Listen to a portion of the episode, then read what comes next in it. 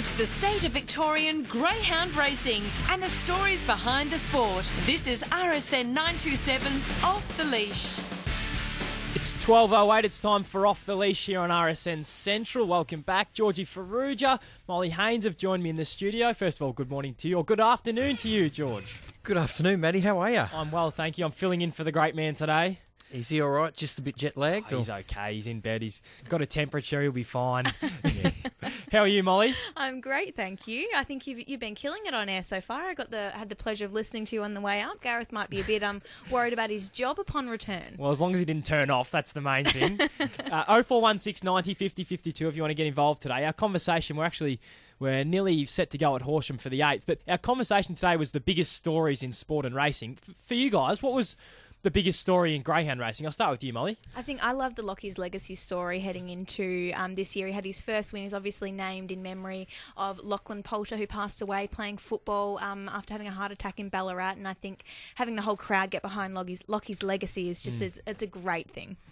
Yeah, I, th- I think uh, all the popularity around Tornado Tears was probably Yes. the big one still, especially earlier in the year, and, and the sad passing of Barcia Bale. I don't think we'll see a, a sire like him for, for some time. He's, he's been fantastic. The Melbourne Cup as well, I assume, would be right up there. Absolutely. I think I, I'm a I'm a bit of an emotional one, so I think Melbourne Cup was definitely a great one, but Lockie's legacy for me. Yep. I have a real connection to Lockie's legacy as well. So, through a couple of family ties, it, it did impact on our family, and I think it's wonderful what is being done on that front as well. And I think it's captivating people what the, the power of what a greyhound can do as well. Huge community support, always the way. They're always willing to help out uh, the majority of greyhound trainers. Speaking of Ballarat, the Ballarat Cup was over the weekend. What can you tell us about the Ballarat Cup? Look, Western Envoy was just ridiculous in his win. It was the Melbourne Cup reverse. He defeated Whiskey Riot, and what what a win it was! It was so close, and the whole crowd was really concerned as to which way it was going to head.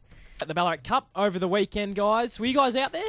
I was, I was on course. You know, George had runners, a couple of runners during Ballarat Cup night, and just decided he, he wouldn't attend the Ballarat Right. Cup. Oh, Daddy, Georgie daddy boy. daycare. Too good for Ballarat, George. No, absolutely not. I love Ballarat. I love going to Ballarat. Been there many times, even on a bloody cold July troll day. Yeah. Uh, but um, no, just uh, was home with the kids, but um, was cheering them on there. It was it was a really good meeting. Geez, there was a lot of fast winners, breaking 25 seconds. That track must have been in, in fair nick. Absolutely. And one thing I do have to mention Crimson Vixen did break the first sectional record. There's a bit of a, a muck up when it comes to the times on fast track, but I spoke to Jamie Lorden, the track manager down at Ballarat, and he did tell me that she broke um, Magic Diva's first split track record. So I believe it was six. 636 and Crimson Vixen went 630. Now Crimson now also she equaled the um, second split and who was held by I uh, think Magic Diva as well. no, huh? it's Chiefs Empire, which is Magic Diva's son. Oh, there you go. So, So- it was 10.99 down the back, was it, or Do you something like that? I had yeah. my I had my notes. and I $10.99 it them. says. Yeah. So oh, you've I've got him. here. I did write You've them helped down. me out, Molly.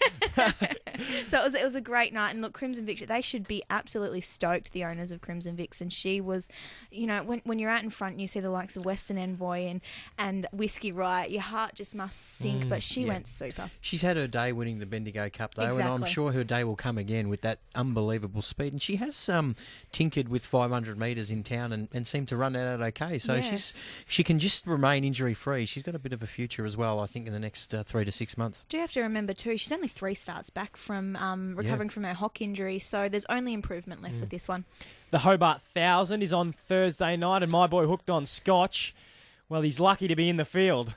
That he is. Look, he finished second to Grey Ghost. Uh, we're going to have Jeff Britton on the phone shortly to have a chat about a few things. Actually, Jeff's got his fingers in a couple of um, topics that we're talking about today. But Hooked on Scotch was lucky to get through. But I think there is so much improvement with this dog. He didn't see the track beforehand, so I can't wait to see what he does on Thursday night. I think I, I really think, Matt, it's a simple thing that we expect so much from him every start because he's such a wow factor type of dog. And I don't think he went that badly. I think he still ran 25.80 and getting beat. He just looked like he struggled to get to Grey Ghost. This box draw has really helped him out. And punters haven't missed. He was 250, 260 into 210 to win the Hobart Thousand already. And the fastest heat winner, Tiggerlong Tonk, was 440 out to 480. So um, they've had a crack at hooked on Scotch, that's for sure. Absolutely, and look, I do need to mention I spoke spoke to Corey, um, Corey during the week, Corey Grenfell during the week, I should say, and he said that he's had a huge opinion of Tiggerlong Tonk for a very long time. He actually trialled within a couple of lengths of Orson Allen on the same trial track, or the same trial day, I should say, um, at 15 months of age. So that is huge to be within a couple of lengths of Orson Allen, who's a multiple Group One winner, a freak in his own right, now standing at stud. 15 months of age, trailing within a couple of lengths. I can't wait to see what this dog can do. Just a couple of others to mention: the two brothers, Stanley Gordon and Raging Ralston, both at this at uh, but within a week apart, held a track record at Hobart. They're tremendously talented greyhounds, and I think why the supporters come for Hooked on Scotch is that they do like to use a little bit of the track, and they're drawn right near him in three and four. But if they can get out and go, there's no, nothing to say they're not chances as well. Of Full the brothers? Yeah, Yep. full brothers, both. My Bro Fabio, uh, Okay. uh, Broadway Miss um, Whelps, and they're, they're very uh, talented. Stop Line is the other interesting runner. He's a Devonport Cup winner. He was massive running down Pico Can, who was I couldn't. Um, I couldn't believe at the odds she started, but she's certainly not racing at her best. She got run down in 26.01. I just don't like where Stop Line's drawn in, in box eight. I think he'll find it hard to defeat some of these drawn on his inside. Hooked on Scotch is two dollars ten currently. Is that the right price, or is he well and truly backable? Um, they might keep him around that price because of last week's run. They might just be a little bit worried, but there's nothing to suggest that Hobart shouldn't be right in his wheelhouse. I mean, it's got a long straight. He should just um, balance and, and take off. But um, Grey Ghost, in, in fairness, the Grey Ghost was fantastic. We know he's a fast dog, Grey Ghost, so he's he'd be hard to run down at the best of times. So, yeah, I think people are a little bit hard, harsh on hooked on Scotch. I, I, you know, but he's going to have to improve about four or five lengths to be a, a winning chance against a couple of these ones. Absolutely. Look, I think uh, he's easily got that improvement in him. I think he's going Yep. to. He's seen the track, you know, heading into it from box two. I think you you you see Jay Thompson um, next to his name, you think, righto, this dog's dog's right. So if I was allowed to bet, I would happily put um, my money on at two dollars ten. And the Laurels on Thursday night. Some terrific racing there. Fill us in. Yes, we yeah, we do. We've actually got a fourth place getter um, in the Melbourne Cup in Oakvale Beauty, um, who is, I believe, the the tab favourite at dollar eighty five, and I think her run in the heats on Sunday was very much warrant uh, very much warrants this price. I think she's unbeaten from box one, which is pretty scary for the for the rivals, Maddie. And uh, I really like the run of a few of these. Extra speed showed really good uh, spl- uh, splits. 502 early, 29.66. The other greyhound who's who's got a bit of a future, I think, is Desiree Devere um, for Daniel Powell. Uh, only a greyhound on the up. That was only her second look and uh, ran 29.51. The other greyhound that uh, I had a little bit of money on was Origami Angel off box one. I thought her run was really good. Now, she's always had a lot of ability. She's had some injury concerns. She's come back. And Molly, she ran 29.33. So she's right up in the same time uh, bracket as Oakvale Beauty, but the box draw um, probably puts pay to her chances a little bit, uh, considering how good Oakvale Beauty's been. Do you know what? I really don't mind Origami An- Angel's chances in, in this Laurels, and I'm happy to be corrected when we've got when we have Jeff on the line very shortly. But I actually think she looked to step out wide when she jumped out of the boxes in, in her heat. So I really think at ten dollars, I would be more than happy to put some money on now. I think Jeff Britton has joined us on the line as well. Good afternoon, Jeff. Yeah, good afternoon. Got Oakvale Beauty going around there on Thursday. What are the confidence levels like? Uh, look, it's stepped a bit and uh, the owner rang to tell me had box one, and because uh, you know she's shown her quality in the Melbourne Cup, and then when she drew the red, uh, I just thought, well, hopefully, uh, it's just more or less bad luck. I think it can only be. So bad luck. I, I look. I'm stand. I'm happy to be corrected, Jeff, but I am really liking the chances of Origami Angel, trained by Angela Langton, your partner. Do you think I'm silly for heading this direction? Yeah, look, I I think if she was on the other, I'd like to see her in too, because uh, I just think there's too much pace in the race, and uh, so it's going to be a little bit of carnage on the first corner, I'd say, and uh, and that's where Oakvale Beauty. I'm just sort of hoping that she can get the sit on the pace, and uh, she'll stick to the rail. We know where she'll be. It's only if going to the first corner. I don't want something to cut her off going to the first corner, and. Uh, and what I saw of the three, it's not fun. She seemed to move off the track a bit. Um, she got out really well, had a lot of pace. Uh, so she might punch him up from out wide, and then it's, and it's uh, really Oakvale Beauty trying to run down ex, extra speed. Oakvale Beauty, uh, Jeff, is sort of uh, taking a, a, bit of a similar path to Circle of Dreams in a sense that she has taken out some age classics and, and could win the laurels of, of course, Circle of Dreams won it last year. Uh, you must hold uh, pretty high hopes for Oakvale Beauty heading into 2020 because she proved herself against the big boys in the Melbourne Cup. And if she can pick up a couple of these really nice uh, age restricted races uh, along the way, it's, it's only going to help her, isn't it, in the future? Yeah, it's good to have uh, yeah, young she's at the you know the oldest end of of this life, and uh, she only just scrapes in, and so you know I don't don't know if she gets. like her go is going to be hundred, and uh, I just think she's got the speed for beating six hundred, and uh, I just when I see her the way she does, um, I think she's got a good future there. Tell us a little bit about the enigma that is Grey Ghost in the in the Hobart Thousand. Uh, uh, he can put some really good runs together, sometimes not so much, but he was outstanding uh, last Thursday at Hobart. Uh, what do you think of his chances going into this uh, fantastic Hobart Thousand final? Yeah, but, uh, he's just going to have to jump and you know to give himself a chance when you draw the score, you know, from box five and. You know, look, I like it he sort of uh, he's got a bit of a fright at Meadows. It's probably why he, he puts in the odd bad run. He's not the best of dogs when there's uh, you know like a carnival atmosphere outside the track, and uh, and I. I looked him and I just thought, well, he gets over Hobart, he's away from everything. Out in the middle, there's a horse track and then a trotting track and then the greyhound track. So he's way away from crowd and things like that. And I just think it'll probably suit him over there uh, you know, for this race. I, I, think future horseshoe races will help him probably a lot more than actually city tracks. But um, look, if he can get some, you know, clear room, I think uh, he's got a good chance. Uh, it's hard, not knowing. I don't really know that the Tas- Tasmanian dogs that well.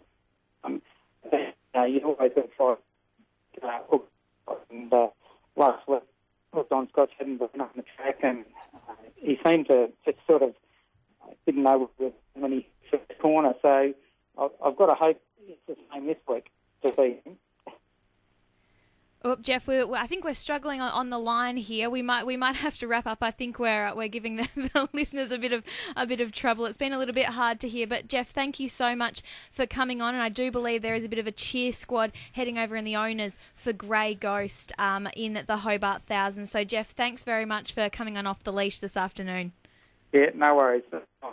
Apologies, apologies for that line there of Jeff Britton's. Is Grey Ghost a chance, Georgie? Uh, oh, I, I, yeah, I wouldn't be putting um, okay. the hard earned on only because I know those two. Um, Tassie Greyhounds in three and four um, can put a bit of speed on and use a little bit of the track. So he's going to have to do everything right from his draw and yeah, you're right, Molly. I think there's a few, few of the owners heading over. they know how to have a good time, so uh, good luck to uh, to Grey Ghost and Co. But yeah, I think that's why, as we said, I think that's why Hooked on Scotch is um, the price he is now. Yeah, and I love what Jeff said in regards to um, him being a dog that is a little bit spooked from from the bigger race mm. meetings, mm. and um, I believe his brother's like that a little bit too. But it's it's really good that Jeff's able to place this dog and you know head to Hobart, where although we would love the crowd to be huge, there is a, a, a big thought in regards regards to where to place this dog. You know, you got to think about the trip over and and obviously with like you said the the trotting the horse track and everything around it. You know, kind of giving the dog a bit of space. You, you know how fast this dog is, and I think you're only going to see the best of him when when it is a, a quieter meeting. Absolutely, would love him in my kennel because he's capable. That's for sure. Mm. But um, yeah, and good you'd luck. love you'd love to be celebrating with the owners too. I think one thing Hobart needs to be prepared for is making sure they've got plenty of beer on tap or wherever they're oh, getting oh, it from, that.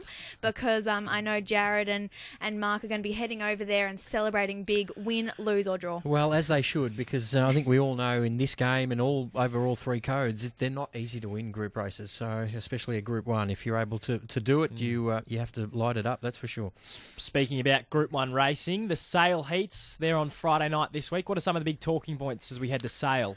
I think the biggest two for me is Tornado Tears going to sale and to mm-hmm. see how he'll go uh, around that circuit. It's a tight little circuit, and I believe he trialled okay there uh, leading up to the race. So that'll be uh, that'll hold heaps of interest. If he wins, he, he starts pushing up into prize money uh, close to nine hundred and fifty thousand, I believe. So getting really close to that million dollar mark. Mm. And I think the other one was Red Rock, who absolutely flew around there on Sunday. I think broke thirty seven seconds. Yep. This is the brother to Seneki Gwydion. He's always always been crying out for a little bit more ground. And uh, look, if he jumps to the front, he's going to be incredibly hard to beat heat and final. Yeah, he beat um, Rajasthan at Sandown, I believe it was. It was a, an enormous run, and I was so glad to see this nom come through um, in regards to, to Red Rock. Some other interesting ones I saw just pre um, the box draw coming. Well, obviously, the, the noms have been extended, I should say, so they close at 2 pm, so you've still got a bit of time uh, just in case you were thinking of heading sale cut wise. But I was really, really, really happy to see Kessler Bale um, Yeah. in, in these nominations. I think this is a, a dog that just, I've, I love watching this dog. There's just something about watching him storm home and just this big unit on the track. I just can't wait to see what he does at sale. Daly's have got a good hand. They've got Yep. some of the rock star dogs too, who can who can. Oh, I think 650 will suit. But Kessler Bale's run in that Sir John Dillon Memorial. I mean, he picked them up and beat them fair and square. He needs a bit of luck early. He's a greyhound that uses a bit of the track, but uh, you'd think Sale would suit him uh, down to the ground. So, yeah, looking forward to that. There's never a, any respite in ground racing, Matty. Seriously, like there's group racing everywhere. All year round. There's match racing uh, in Queensland this week. There's group racing at Wentworth Park as well. It's it's just crazy. Absolutely. And look, another greyhound I did really want to ask Jeff about, um, unfortunately, but the line just wasn't in our favour. Um, he's, he's got True Detective as well, heading that direction after a fantastic performance on Ballarat Cup night. Got a bit of a connection, like we've mentioned on countless occasions, to old Georgie boy.